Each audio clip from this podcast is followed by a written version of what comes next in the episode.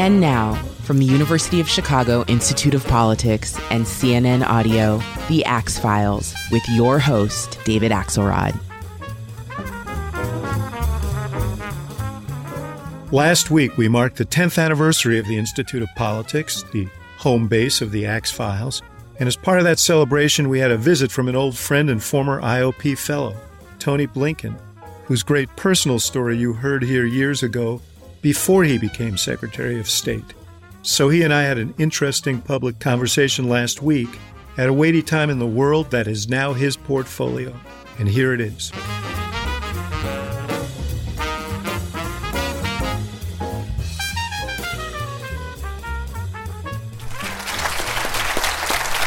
Thank you. I want to welcome my old friend back That's right. to the Institute of Politics. I don't know if you remember, uh, Mr. Secretary, when I called you in the winter of 2016 to talk to you about this. I distinctly remember, but I may be misrepresenting this, that I said, I think this job will be a stepping stone to Secretary of State, being a fellow at the University of Chicago Institute of Politics. it was a stepping stone to employment after the Obama administration, so I'm grateful for that. Yeah, but um, before we get to the weightier issues at hand, because of this occasion, what did that fellowship mean to you? What did you take away from it? Well, first, I took away that this is just an extraordinary community. Um, I've had some chance to spend time on university college campuses uh, over the years, and um, I think it's safe to say I've never been more impressed with uh, a group of, of students that I had the opportunity to spend some time with back in 2017. Just uh, extraordinary.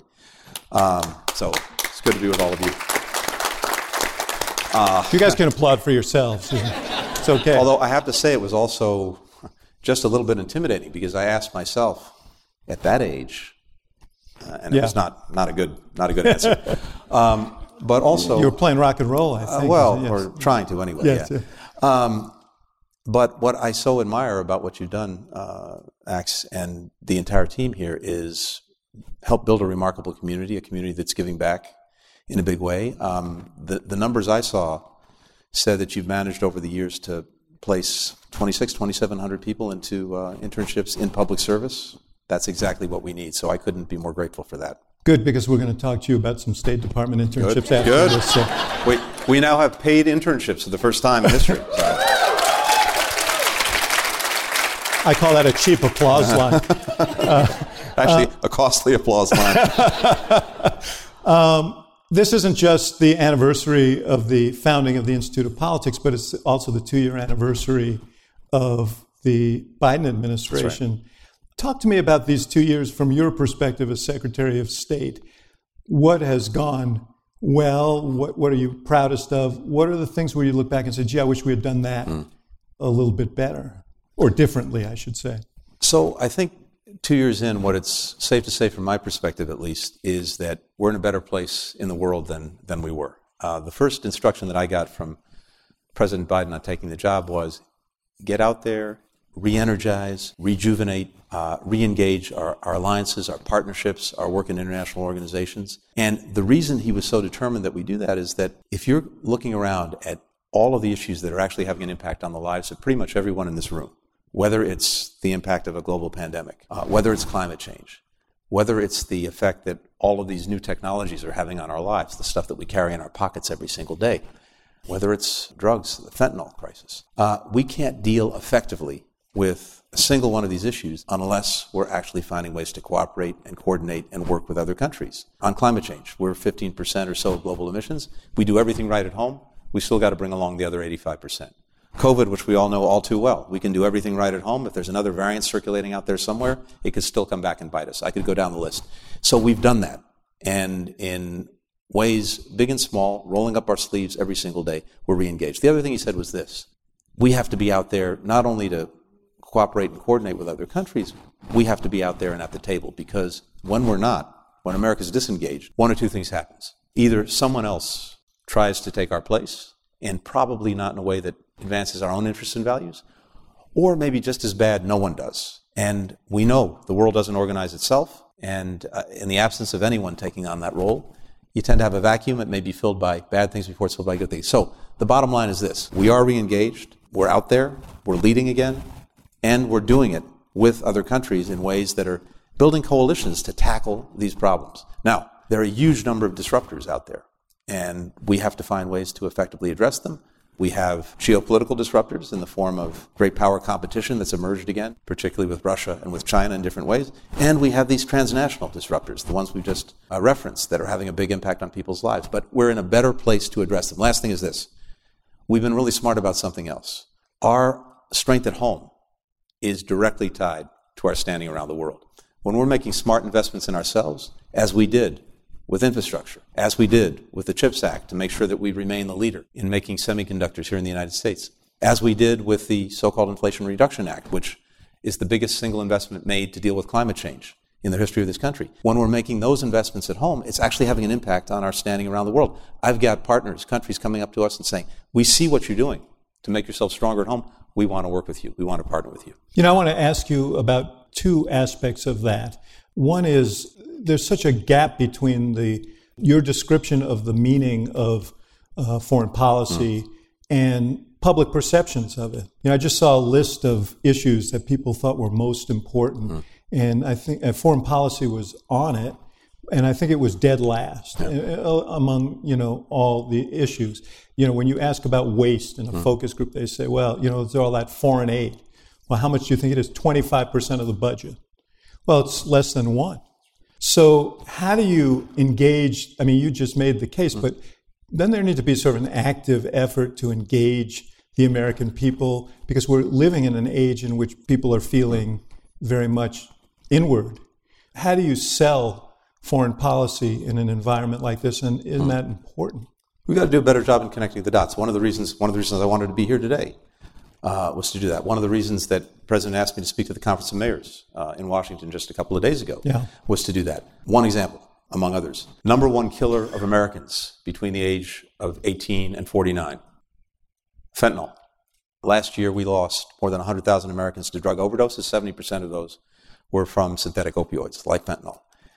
Well, there's a lot that we can do and we are doing to try to reduce demand here. There's a lot that we are doing and can do to try to disrupt the criminal organizations that are responsible for that. But here's the way it works.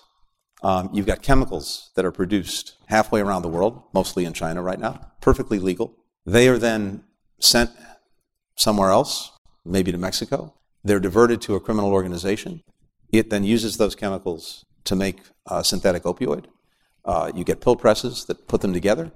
They get sent over the border one way or another, uh, and you can make hundreds of thousands of pills in a room the size of this stage. Last year in the United States, we seized, we seized, because keep in mind, what we seized does not reflect what's out there. We don't even know exactly what's out there. We seized enough fentanyl in this country to kill every single American.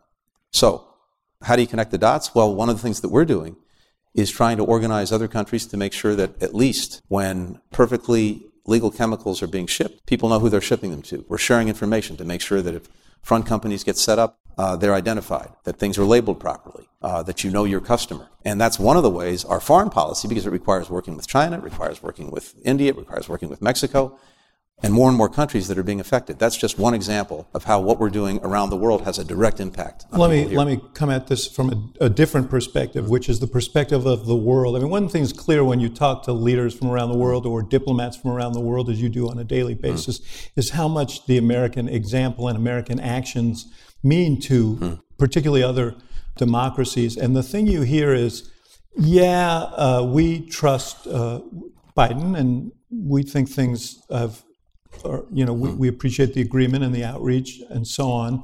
But how we know that that's going to be the case two years from now, mm.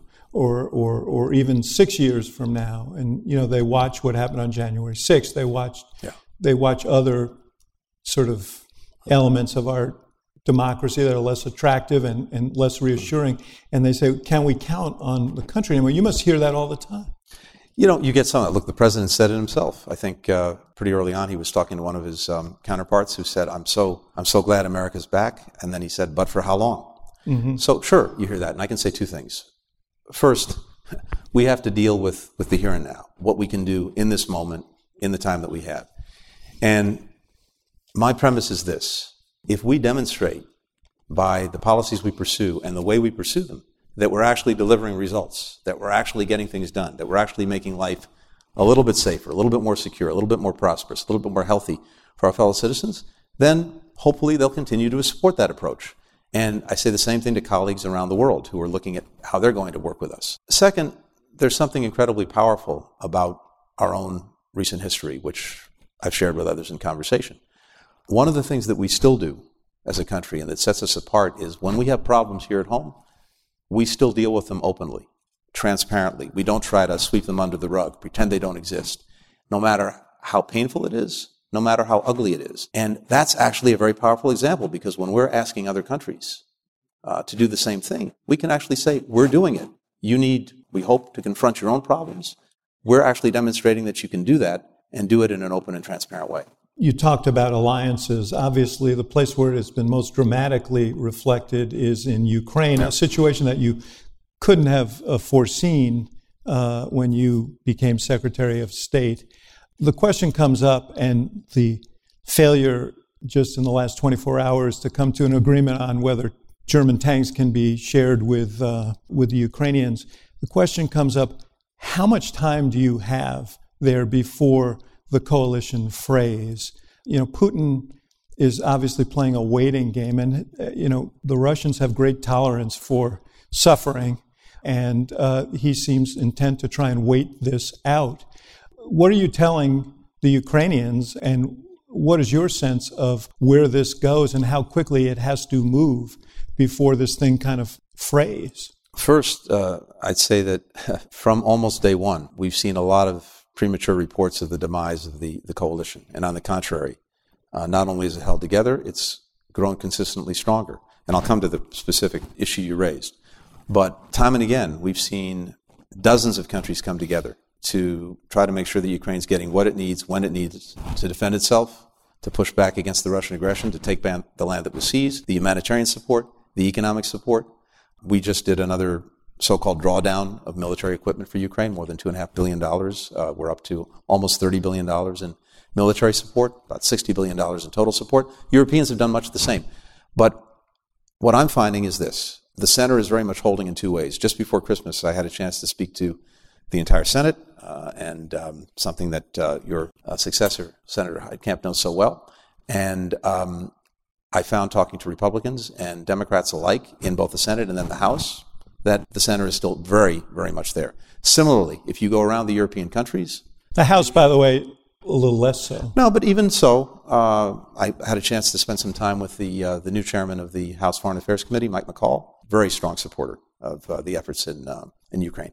So I think the the center is very much holding, and in Europe as well. Now, on the weapons, let me say this: every step along the way, starting from before the Russian aggression, uh, we tried to make sure that Ukrainians had in their hands what they needed, what they could use to effectively push back against any Russian aggression. Before the war started, we saw the storm clouds. We tried to warn the world. We tried mm-hmm. to prevent it. Mm-hmm. But even as we were doing that, we tried to make sure the Ukrainians were prepared. We did drawdowns of our equipment, stingers and javelins, going back to Labor Day a year ago, and then again before Christmas. So they had in their hands what they needed when the Russians went to Kiev, and they were able to repel it. All along the way, we've tried to make sure that as the war moved, as the Russians shifted what they were doing and where they were doing it, the Ukrainians had what they needed. And you've seen a succession of different weapon systems go to the Ukrainians. There are all, the, the, discussions that we have uh, with allies and partners, and including ourselves, is not only what um, weapons do they need, but they need to be trained on them. So we've got to do that. They need to be able to maintain them, and they've got to be able to use them effectively all of that goes into these decisions. Yeah. So it's an but everybody process. seems to agree. All the military, uh, including our own leaders, mm. seem to agree that they need tanks now. British just sent them. They didn't get them out of this meeting yesterday. How does this get resolved? Because this seems to be essential to the spring fighting that everybody predicts is going to happen. We just sent uh, Ukraine a large number of Bradley fighting vehicles, which are basically light tanks. Uh, the French have done, some, done the same. Uh, the British have actually sent them uh, combat tanks. Others are looking to do that. This is an, it's an ongoing process that will continue to work. But again, we have to make sure that for each system we send it, and these are sovereign decisions for each country to make. Different countries have contributed different things at different times, but all told, what it adds up to is a Ukrainian fighting force that, first of all, starts with the courage and resilience of the fighting force and the Ukrainian people, but because of what we've been able to provide them, has done as well as it's done. And on the Russians, let me just say this to the first part of your question. Um, this is not a static thing. You say Putin is going to try to wait them out. He's not waiting them out in um, a situation where every single day is not doing extraordinary damage that he's inflicting on his own people and his own military. That military has suffered horrific losses and continues to do so every single day. Meanwhile, the sanctions, the export controls that we've imposed on Russia are dramatically, dramatically uh, undercutting its ability over time, not only to continue the, uh, the war, but uh, to advance uh, Russia's economy, uh, to allow it to pursue energy extraction. It's going to have an increasingly profound and heavy effect on Russia going forward. I wish that wasn't the case. This is a tragedy um, brought about by Putin. The question that one would really love to ask the Russians, if we could speak more directly and clearly to them, is how is what Putin is doing in Ukraine, how has that changed your life for the better? How has it done a single thing that makes you better off? In, in addition to the uh, price that Russia is paying, he's inflicting a tremendous amount of uh, heartache and damage on Ukraine. And it seems like with each assault and each mm. attack, from a political standpoint, it makes it harder for uh, President Zelensky to reach any sort of mm. negotiated settlement other than the exit of Russia from the country. Mm. And one also wonders what Russian held ground would be like given the hostility that people uh, feel for them. But mm. where, where do you think this ends? Well, fundamentally, this, this, has to be a decision for, for Ukraine to make. Yeah, I knew you would say that, but I mean, I'm just, uh, I, I, probably should kick myself for asking. Uh, but, um, but I mean, General Milley said he thought the fighting would go in, you know, mm-hmm. would go on, that it ultimately would be a negotiation. It would have to be mm-hmm. that every war ends with a negotiation. Right. But it seems like it gets harder and harder given how much destruction is being inflicted on the on the Ukrainian. Well, uh, it does, and of course, Zelensky has to be responsive to public opinion. He is a democratically elected president. He has to represent the Ukrainian people. What's your sense of him, by the way? Oh, he's um, he's extraordinary. I got to know him uh, a bit before the, the Russian aggression. I was over in Ukraine several times before the Russians went in. Spent time with him. In fact, when we had the intelligence that we shared with the world uh, about what Russia was planning, one of my responsibilities at the president's request was to go see President Zelensky and share with him what we had, basically to tell him we think your country is going to be attacked, uh, which is a, a, pretty sobering moment. But publicly, he was he was pushing back on that. Well, there was a reason for that. Uh, mm-hmm. Uh, didn't want people to flee. He didn't want people to flee. He didn't want investment to flee mm-hmm. uh, because he was afraid that the, the more the possibility of conflict was talked up, the more his economy would be talked down. I understand that. But meanwhile, he was making the preparations that were necessary, and you saw that in what the Ukrainians were able to do with our assistance yeah. in repelling the attack against Kiev. And by the way, Putin has already lost in terms of what he was trying to accomplish. What he was trying to accomplish was to erase Ukraine's top, identity. Top, topple him. And, and topple him, uh, erase Ukraine as an independent country, subsume it into Russia. That has failed. That can't succeed. Now, where this settles is a profound question. And what damage is done um, in between now and then, we don't know. I was at just earlier today in Chicago. I was in Ukraine Village and went to the um, Modern Art Museum. They have a, an exhibit now on of drawings, paintings by the children of war, by young Ukrainian children. And it shows their experience of, of the war through these uh, drawings and paintings. And these are kids from, I don't know, age 2, 3, up to 10, 11, 12, uh, teenagers. And this gets to another really important point. You walk in, you look at this, and I think the first reaction you have, if you have children, is these could be my kids. What if this was my kid? And what Putin is trying to do with the daily assault is to anesthetize all of us, to normalize this, for people to basically say, okay, this is happening and we just accept it as somehow normal, acceptable. That's what we really have to avoid. We have to make sure that we collectively uh, continue to make clear that no, this is not normal. This is not acceptable. And if we allow this to go forward with impunity in Ukraine, then we open a Pandora's box where would be aggressors around the world will say, hmm, I can get away with it. I can get, go ahead, seize another country's territory by force, erase its borders, kill its people, destroy its infrastructure, and nothing's going to happen. That's why this is important and is bigger than, than Ukraine itself. It goes beyond that, and it's why we have to stick with it. We're going to take a short break, and we'll be right back with more of the Axe Files.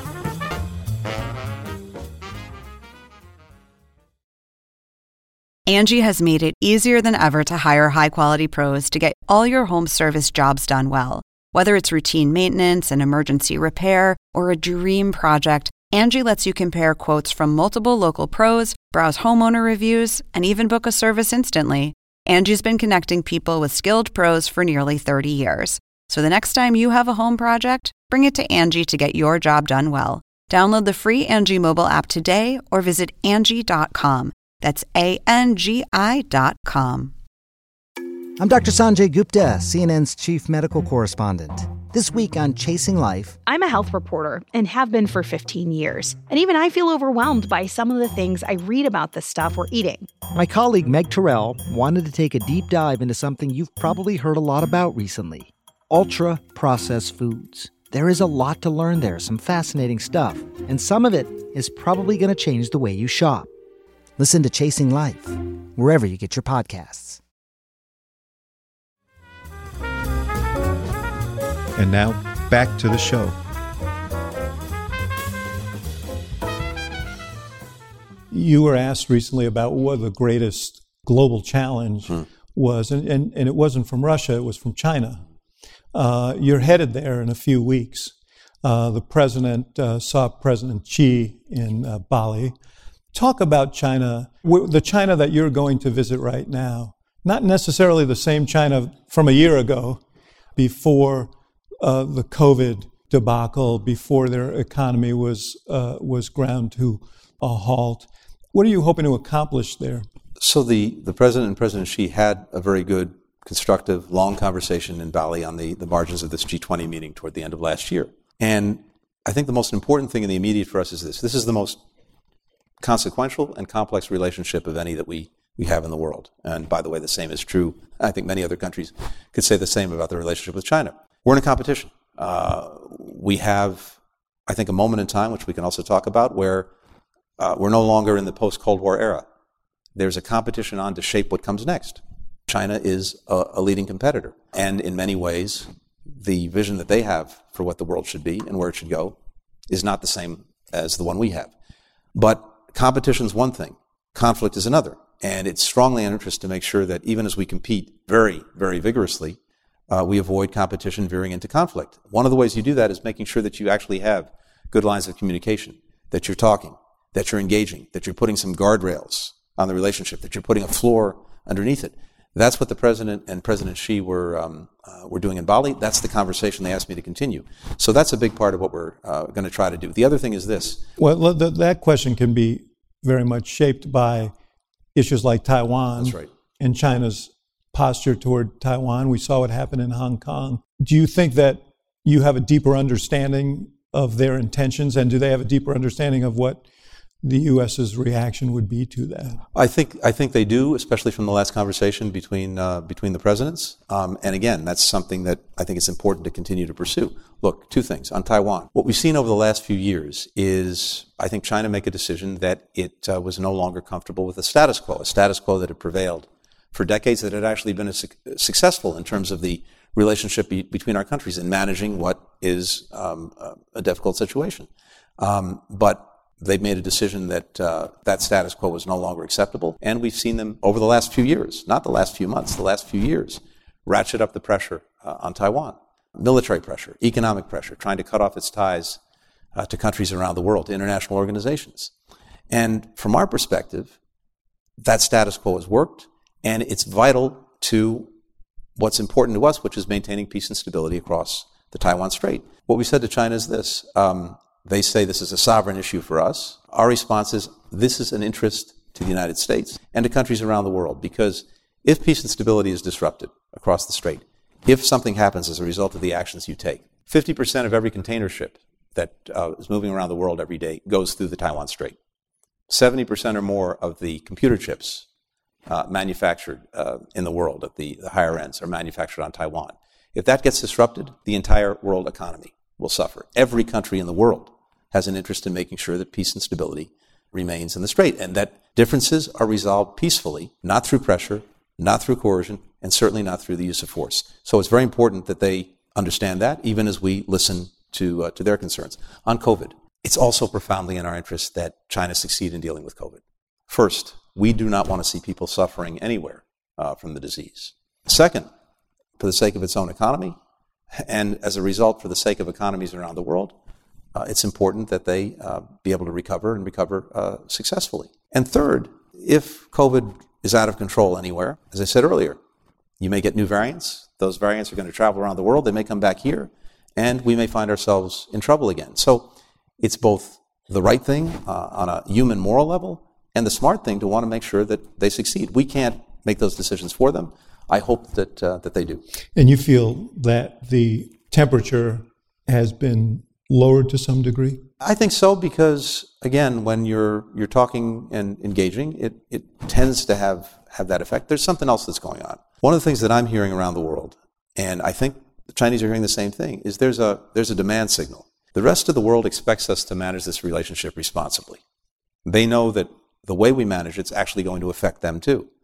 They know that um, if um, we're not finding ways in areas where we can, where it's in our interest to cooperate, um, they will lose out on some of the benefits. We need, for example, to see China play a leadership role in dealing with climate change.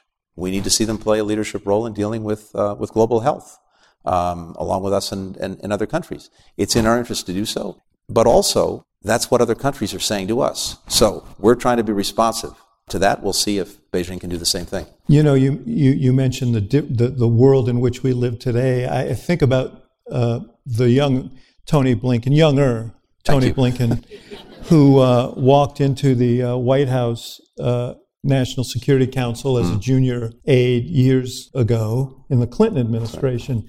And that was right after the Berlin Wall had fall, fallen, the Soviet Union had mm. collapsed. Mm. The U.S. was sort of a colossus astride mm. the the world, a unipower, as it were, superpower, and trade and globalization were seen as ways to lift uh, economies around the world and, uh, and, and also as tools of diplomacy. Yeah. it seems like we're in a much different place. There was this, the Trans Pacific Partnership and the administration, which you were the Deputy Secretary of State, was going to be a way of creating an alliance of nations as a hedge against Chinese economic aggression.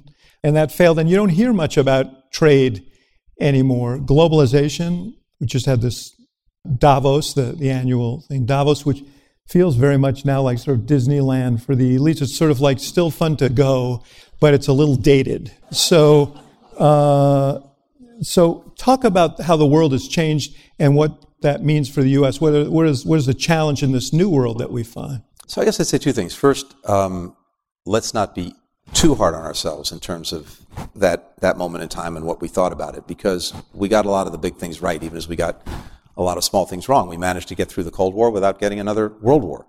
Uh, we managed to see the world lift hundreds of millions of people out of poverty uh, yeah. during that period. All of that was was good. And if you actually did a freeze frame before COVID hit, in the aggregate, even so, even as recently as three years ago, in the aggregate, I think it's fair to say the world was actually safer, more prosperous, healthier than it had been probably at any time in, in human history. This is kind of the Steven Pinker view of the world, but I think a lot of that is borne out. But what we collectively, I think, missed were a few things. One is we missed that even as inequities between nations were actually shrinking, uh, they were growing within them. And that's had profound effects. And we see that play out here.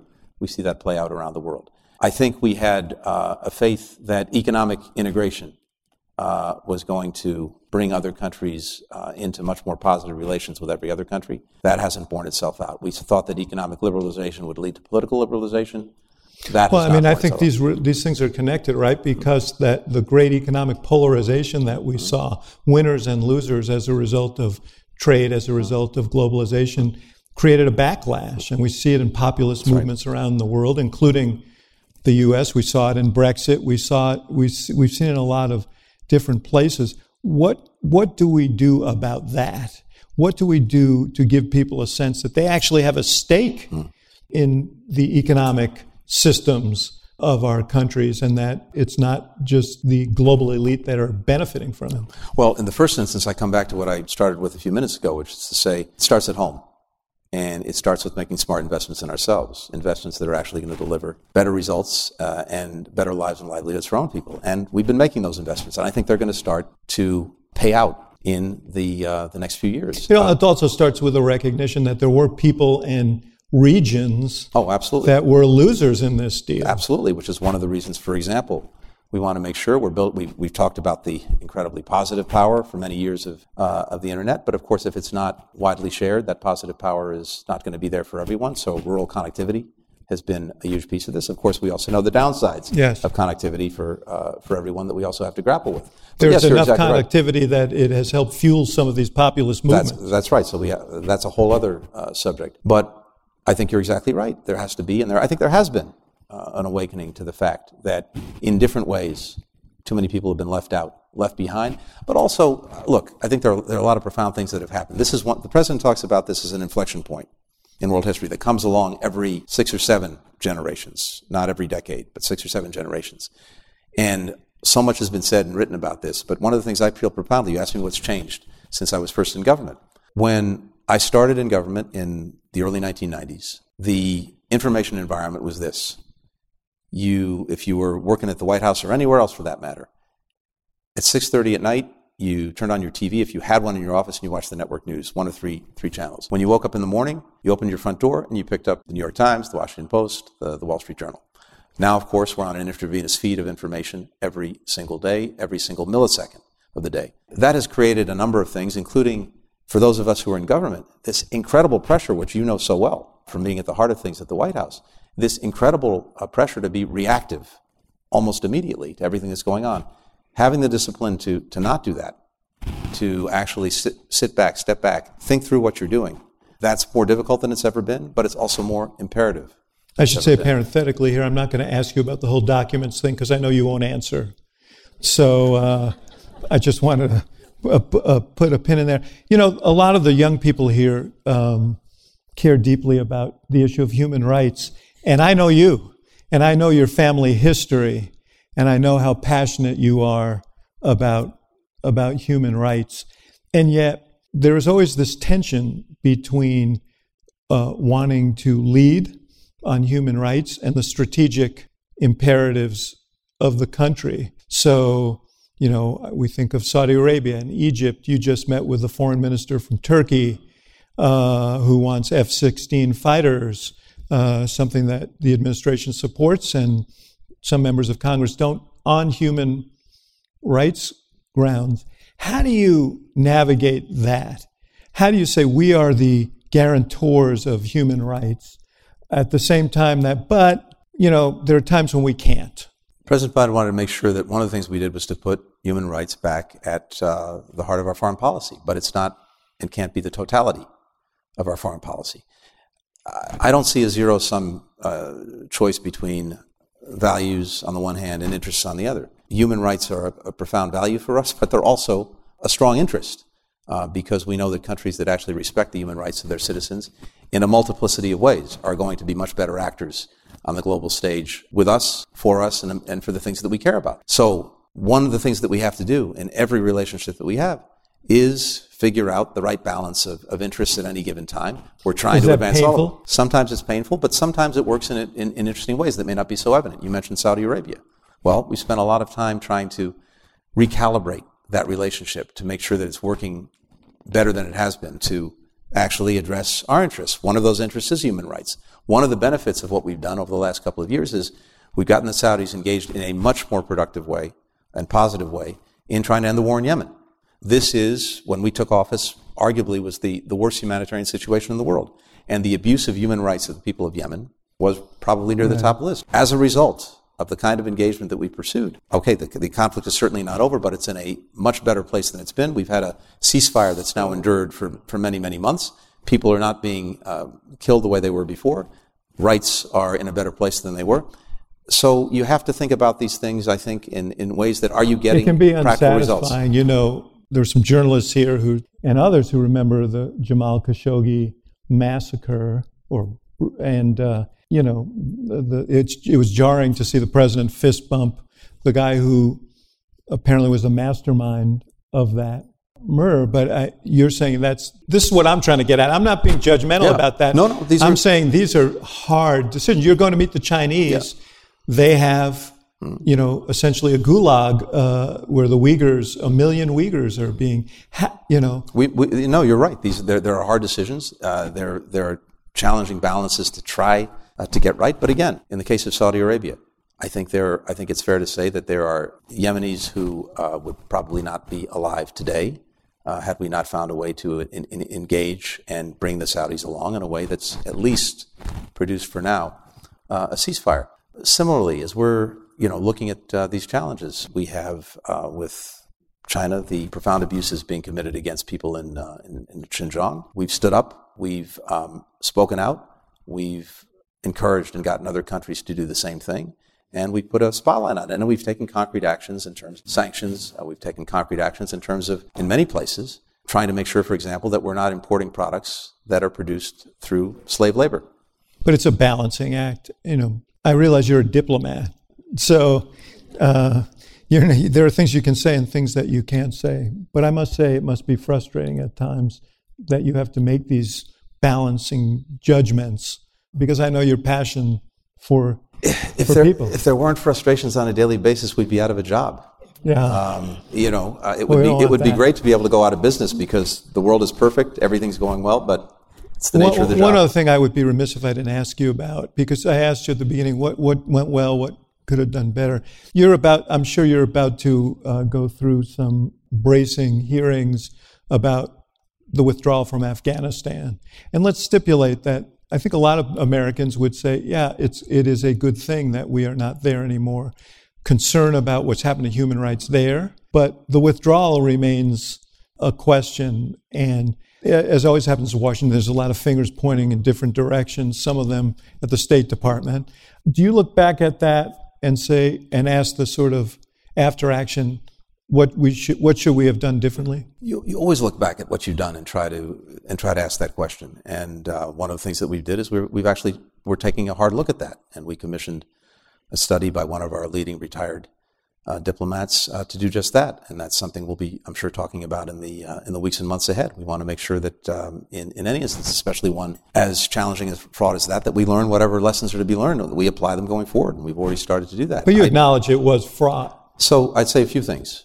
First, to your point, President Biden ended the longest war in American history. And the result of that is that there will not be future generations of Americans going off to fight and die in, uh, in Afghanistan. I think that's a good thing. And I think that's something that most Americans support. Second, many of the predictions. And I was there in 2009. He was very we, consistent in his view. We, we, we both heard it together yeah. then. Uh, second, many of the predictions, at least until now, of some of the terrible things that might result mm-hmm. have not borne out. Uh, we've not seen uh, an upsurge in terrorism coming out of Afghanistan. In fact, we've demonstrated that to the extent that terrorists are, uh, are there and being harbored there, we're able to uh, actually get at them, as we were able to do with, uh, yeah. with Zawahiri. We haven't seen to date uh, a mass refugee exodus. It's been hard for women and girls there. But that's what I was coming to. Yeah. Uh, we have also seen the Taliban uh, being uh, either um, unable or unwilling to make good on things it said it would do, and that the international community, not just the United States, said we expected of them. Starting with making sure that they were actually protecting the rights of all Afghans, including women and girls. That has been a dramatic step backwards, and we're working to deal with that as best we can now. We're going to take a short break, and we'll be right back with more of the Axe Files.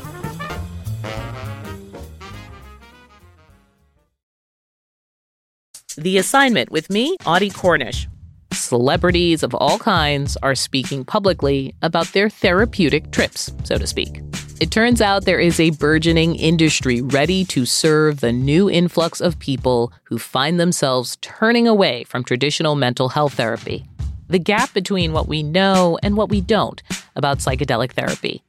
Listen to The Assignment with me, Audie Cornish, on your favorite podcast app.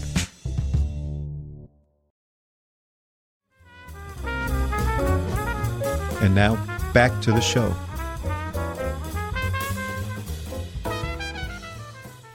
There are a lot of people here who are considering what they want to do with their lives. And there was a period of time uh, in the last decade when joining the Foreign Service became less attractive. I, I want to give you a, a, couple of minutes to make a sales pitch here uh, for why people should consider that work, that form of service. So I've had an incredible opportunity in my own life to do a bunch of different things. Um, I was a journalist for a while. I was a lawyer for a while, for one year, ten months, two weeks, three days, and five hours. Um, good, that good. Huh? Yeah, that good. Um, but for those of you who intend to go to the law, it's great. Um, I dabbled in in, uh, in movies, etc. After a long circuitous journey, I wound up in government working for, for President Clinton. And for the past 30 years, that's pretty much what I've done with a couple of periods of time out of, out of government because elections happen and, uh, and things change. And what I can tell you is this there are so many different ways to find um, fulfillment, to find uh, happiness, uh, to find a sense of purpose in life, in the private sector, NGOs, in academia, you name it. For me, at least, having had these different experiences, there is something unique about serving in government, and that something unique is right there behind us, and it's behind me every single day, either figuratively or literally. And it may sound corny, but for me at least, knowing that I'm there with the American flag behind me every day is something that um, I haven't really found in any other pursuit that I've uh, engaged in. Um, so I really commend it to folks to find a way, and it doesn't have to be in Washington and the federal government. I think public service in some fashion, serving your community, if not serving your country, uh, there's something about that that just is unique in the fulfillment that you get from it, even with the frustrations that come along with it. We just had the largest entering class at the State Department uh, that we've had in more than a decade. I am incredibly proud of that and pleased about it. Um, and, but here's the thing. Here's the thing. It needs constant renewal. One of my missions is to make sure, to the extent I can have anything to say about it, is that we continue to attract the most talented, most dedicated people that we possibly can. That's what I want to see happen. It's one of the reasons, David, that uh, we're spending time not only in dealing with all of these external problems, but also trying to make our own institution as strong as it can be and, and an attractive place to work. We're in a competition for talent. We know that. So we have to make sure that our department is uh, a place that people want to work. We've done that in a number of ways that probably time doesn't allow me uh, to get into. But as it happens, our diplomat in residence, Susan Flacco, is right here today. I think she may even be at a table outside. If yes. you'd like some information about the State Department, uh, we welcome you stopping by uh, and grabbing it or looking at the, yeah, I uh, hope you do. website. I hope you do. L- let me just say, Mr. Secretary, my friend Tony, we are so proud to claim you as an alum of the Institute of Politics. The Institute of Politics is what it is because people like you, with a wealth of experience, are willing to share their time and the lessons of their experience uh, with the leaders of tomorrow. And um, so the fact that you came back here today and took time in your busy schedule to be with us as we marked our own occasion uh, means the world to me. David, thank you. And I feel a real attachment not only to you personally, because we're such good friends and, and colleagues over many years, but to the IOP and to the University of Chicago. It's a great experience for me. Uh, so being back is, is a wonderful thing. I, I had some just extraordinary colleagues who were here as, as fellows at the same time. So I'm really grateful for that. Last night, I've got as you know, I've got little kids. I have a, a, um, a soon to be three year old daughter and a soon to be four year old son. And my wife was putting our daughter to bed. And um, as she was putting her to bed, my daughter said, Oh, should we wait for daddy? And my wife said, No, no, he actually, he's in Chicago tonight and he'll, he'll be back tomorrow. And she looked at my wife with real concern and said, do they have beds in Chicago? so I'm going to go back tonight and report that yes, they do, and yes. they have an incredible institute it's of one politics. Of our, it's one of our great virtues. so. Uh, Thank you Thanks. so much. Thank you for listening to the Axe Files, brought to you by the University of Chicago Institute of Politics and CNN Audio. The executive producer of the show is Allison Siegel. The show is also produced by Miriam Finder Annenberg, Jeff Fox, and Hannah Grace McDonald. And special thanks to our partners at CNN. For more programming from the IOP, visit politics.uchicago.edu.